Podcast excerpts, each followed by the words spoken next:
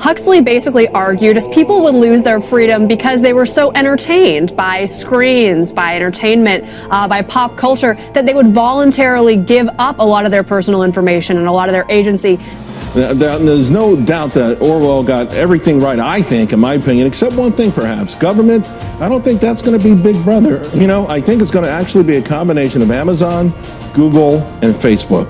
It's about unlimited access and power. These companies know you better than you know yourself, and they know everything you do and say in private, and they also understand how to manipulate that knowledge. Public policy could itself become the captive of a scientific, technological elite. Welcome to the show. Would you like to hear a podcast? Hello, and welcome to another episode of Our Foundations. My name is Joshua, and I am your host. We will be getting into some more topics related to this comparison between the Reformation time period and modern times. As a reminder, this is kind of part two of season two. Part one was the series of interviews that I did on these topics with various experts that uh, often had their own podcast that they did on these subjects. And then now I'm getting into the second part part of season two where I am personally getting into these topics solo and digging into some specific aspects of them. So, this is a continuation of that format. In the previous episode, I had kind of ran over my roughly scheduled time frame. I've been wanting to keep these episodes more short, and I kind of kept going and going, and it ended up too long. And so uh, I cut off the last part of the previous episode and paired that up for the beginning of this episode. And the split worked really well. It was kind of a natural break in the topics I was covering. So if it sounds a little disjointed as I stop this introduction and begin the remainder of the episode, that is why. And I apologize, but it should be fairly smooth. So let's go ahead and get into that now. The next pattern that I want to talk about moves away from this idea of a business model of this sort that I laid out and into what happens with movements, with decentralized movements. Well, we definitely saw that in the time of the Reformation. There was this big decentralization movement that went on. And, well, what happened? Well, of course, I've talked about this a lot, and that's kind of the whole point of season two. But the aspect I want to talk about here is how that evolved overall. So, what you had was this decentralization movement built on an ideology of individuality and breaking away from centralized institutions and having your own autonomy and going back to a sense of morality and personal responsibility, these types of things. That's what was going on. And what happened was that that ideological focus got steered in a certain direction. Basically, it turned into something where the flaws in the system that were being rebelled against, they ended up getting turned into binary issues. And there were two aspects of the flaws that were pointed out, and those were focused on, those were harped on, those were uh, spread around through propaganda. And that is what the movement began to be about. It began to be about things like when you take communion, are you actually literally ingesting the flesh and the blood of Jesus Christ. That's what some people believe. Transubstantiation, or you could have the idea that it is symbolic. It is a symbol of the body and the blood of Jesus Christ and his sacrifice, and you look upon that with remembrance of what happened versus actually partaking literally in those elements and in those things. And so that ended up being one of the big debates. You had a big debate about iconography at one point where it was an issue of these images and these statues and these paintings. Was it okay to make representations of heavenly things? That was one of the issues, and either it was or it was not.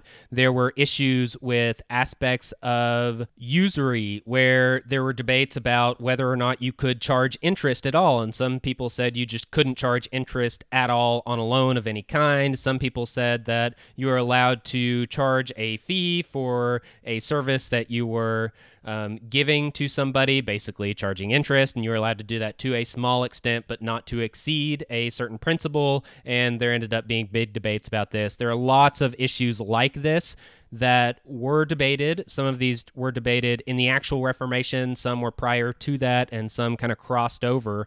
But all of these things were big debates where it turned into a binary issue, and you had people that split and people that broke off because of these binary issues, and they would end up creating basically another version of the church but with this one issue being treated differently, or a few of these binary issues being treated differently. But overall, the system was basically just copied and transplanted over, and it was just done in a slightly different way with some of these binary issues operating differently. And that had the problem of not addressing the system itself again, instead of saying, hey, this whole system is messed up, we need to do something completely different, they basically said, oh, well, the reason the system is messed up is because of this issue and this issue. And if we just switch sides on this and this, then all of a sudden everything will be better. Um, it's kind of like voting today would be the good example where the reason why the government is so bad is because the Democrats are in office. And if we just get the Republicans in, then everything will be fine. Or maybe not only that, but let's let's get the Republicans in, and we will also make sure that the House of Representatives are dominated by the Republican Party, and we add a few Supreme Court justices that are friendly to conservative values, and then the government will be doing just fine. Everything will be better. Well, it, it fails to address the actual system, the actual problems. Again, that's kind of the problem here. Well, what happens is that you end up having power shift away from the original centralized source, which Reformation time that was the church, and the power shifts away to a lot of these different offshoots that are, again, very similar systems with just a few different tweaks and changes and differing beliefs. And so you end up with this decentralization movement that doesn't actually completely decentralize things. It does break them up and it does decentralize them to an extent. But if you look at the system, the business model, so to say, of how religion is organized and carried out and how it is administered, the bureaucracy around it, that kind of stuff, a lot of this was very similar in all of these offshoots what then ends up happening is that a lot of these offshoots end up being dominant players in certain areas. And you have some more offshoots from that. The decentralization does not end there. It's not just that the lutherans broke apart from the catholics and that was the end. No you had the entire protestant wing where you had the lutherans you had the calvinists you had a lot of these different groups. The majority of the groups let's say in um, the united states derive from the Protestant side of the split there. You had the Protestants and the Catholics. And so, although that was a binary shift, the Protestants have a lot of different beliefs. If you look at the Baptist versus the Presbyterians versus the Calvinists, and a lot of Presbyterians are Calvinists, and you you get this um, intricate web that you end up weaving.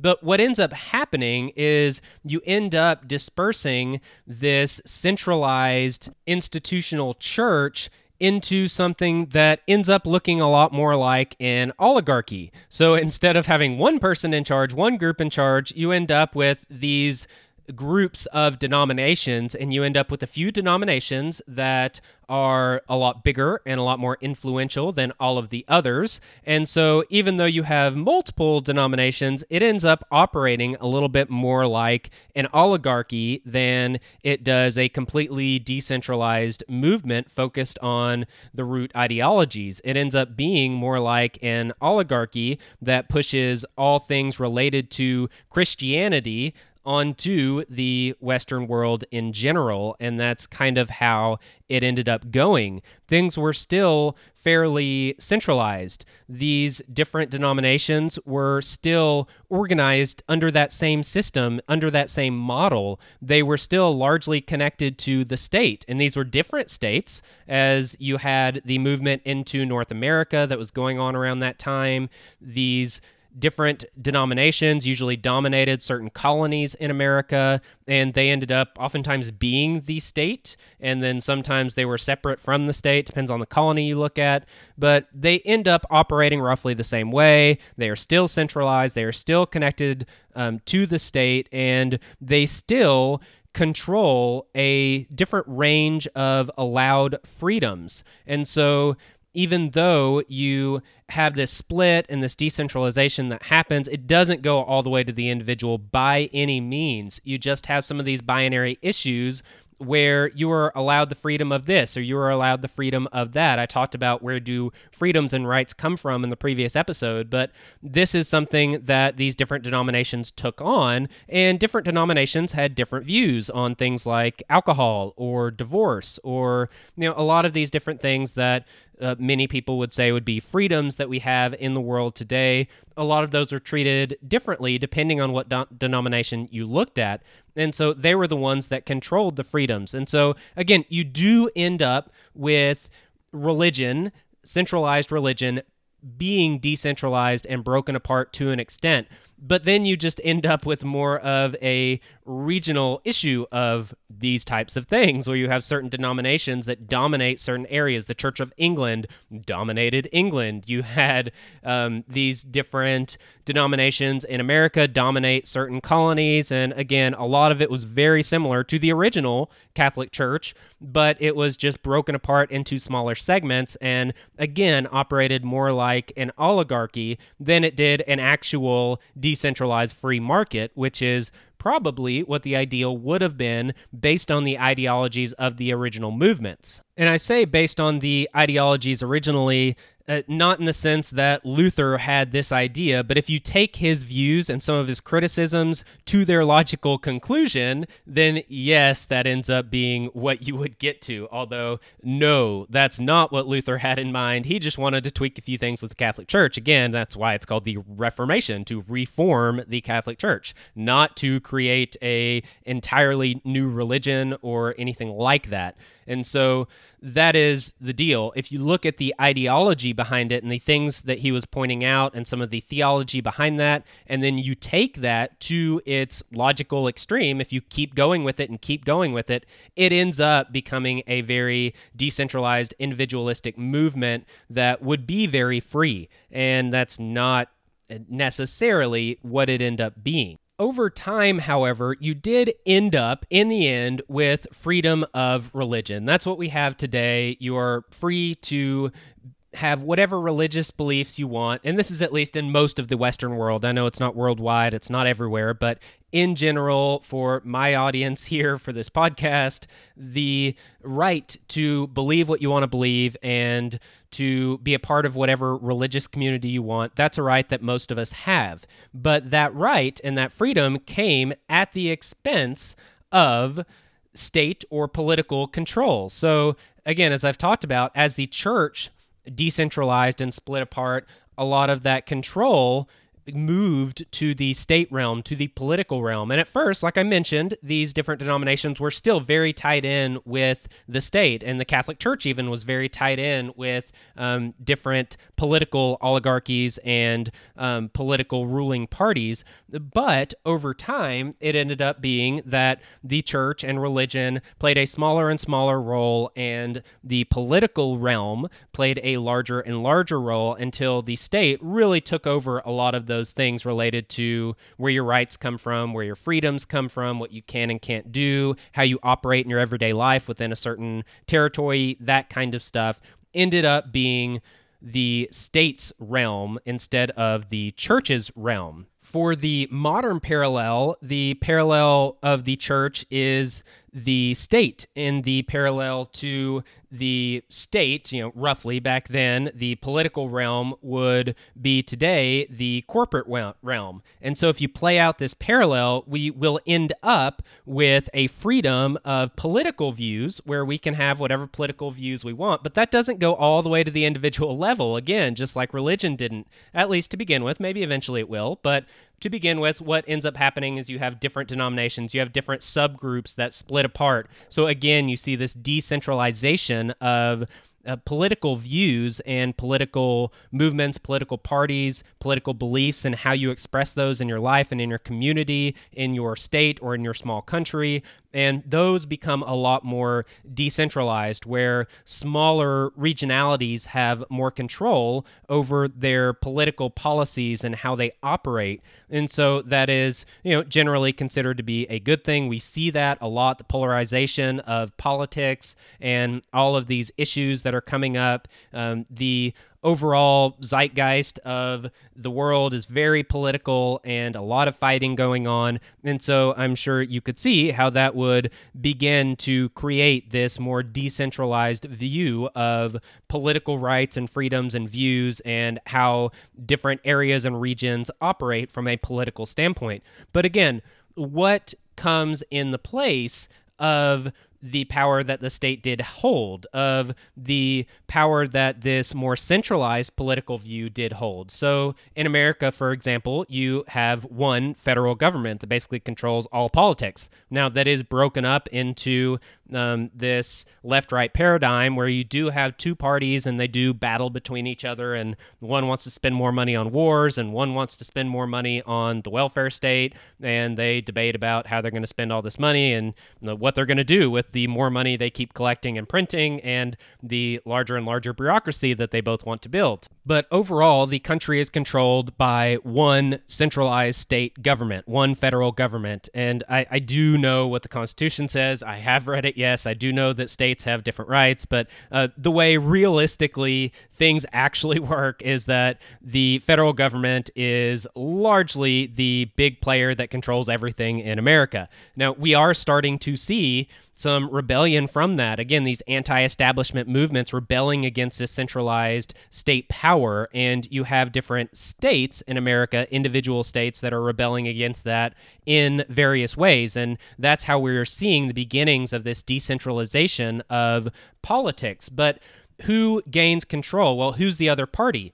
If you look at the parallel, it was that as the church lost power, the nobility gained power and the state ended up gaining power. Well, the modern parallel here would be that as the political realm and as the state starts to lose power and become more broken up and decentralized, you would have the corporate realm or the technocratic realm start to gain more power and gain more influence.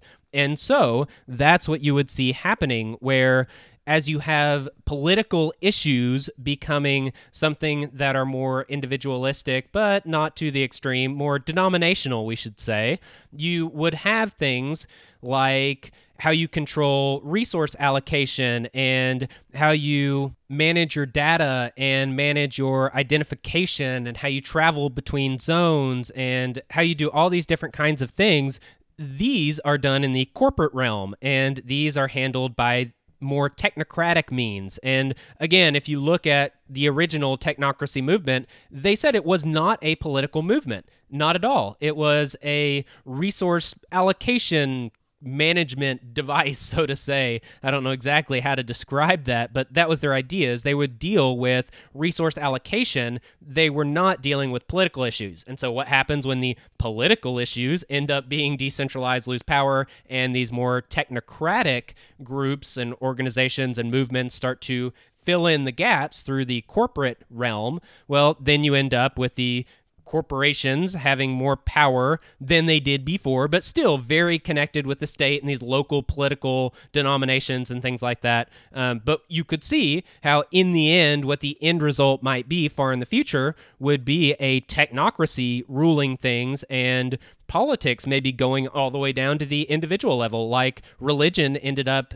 uh, getting to eventually in today's world where um, religion is all the way down to the individual level, but the state is the universal dominant power over large territories. The internet is another thing you can look at for this type of model of decentralization. You have this movement with a decentralized ideology where information is free for everyone, everyone has access. It's this free movement that everyone joins and becomes a part of. Well, what happens? Well, it ends up breaking off into more denominational groups, more of an oligarchy. You get to today where you have big tech that largely dominates the internet in many ways for many reasons.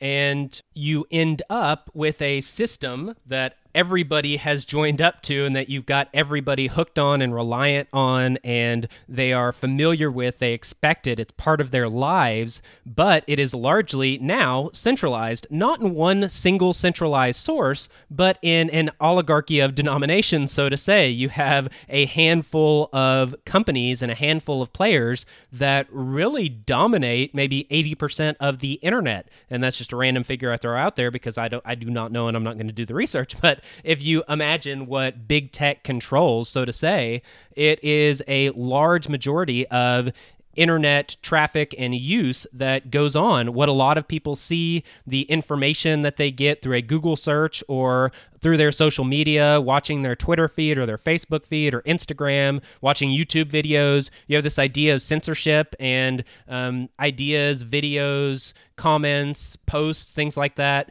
going down the memory hole where they are basically deleted permanently. You can't access them anymore. I've actually ran into that a few times where I'll find um, different references to a specific article or to a specific post, and there's no record of it ever existing as I search through the internet and can't find it. Even if I go through DuckDuckGo or something instead of Google, I still can't find them. There is a lot of content on the internet that's just been deleted. Well, what happens? Well, you've got this population that is now completely reliant on this system that was given to them for free and is now controlled by this giant monopoly who can then control all of the stuff that goes on within this system. They have a lot of control over that population then, and they do so through largely ideologies and content and beliefs and information and data. These are the types of things that they operate in. And through that, you can have the perfect system for control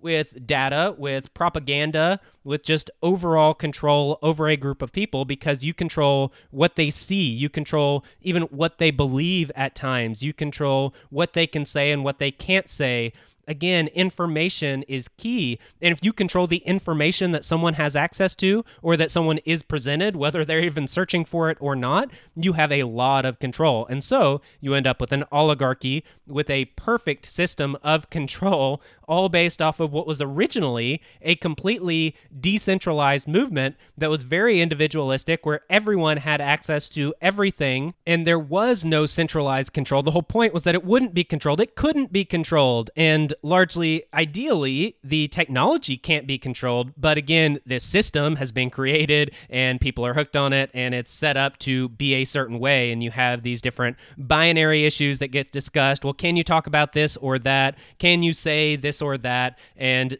certain groups, oh, well, this group is bad, this group is good. And so they get censored, but they don't. Again, you have these binary issues that come up and they're different on these different platforms. But largely, as a whole, this system has been created. It is being used used, and it is the perfect system for control. And what happens if you then want a certain idea of history to be believed in the future? Well, you just erase everything that's contrary to it, and you might have the control to do so. You control people's searches, you control what they have access to, what information is available at all on the internet. So you can see that maybe as this stuff becomes the internet in general becomes more centralized, there's more control in the hands of maybe a technocratic um, oligarchy, then you would end up with a group that could steer society as a whole fairly easily. They'd have a perfect system set up for it. You control everything, what people see, um, largely through algorithms. You can control whether someone believes something or not, or you can put an idea into somebody's head just based on subconscious things that they see that pop up as they are surfing the web, or what results you put in what order. Uh, you put warning labels on certain things. There, there's lots of different ways that people are manipulated through these different companies and these different sites and these different platforms. And if you end up with a technocracy that controls all of that, and people have shifted completely onto the online world into a completely internet based age, let's say you have digital IDs. We've talked about that before. Well, all of a sudden, your digital ID your currency that you use for everything, how you stay connected with everybody and communicate to everyone, phone calls, text messages, emails, whatever form is being used at the time, that's all done through the internet and basically through a technocratic oligarchy. Even things like education, a lot of educational resources and platforms are going more online, going more remote now. And again, what happens if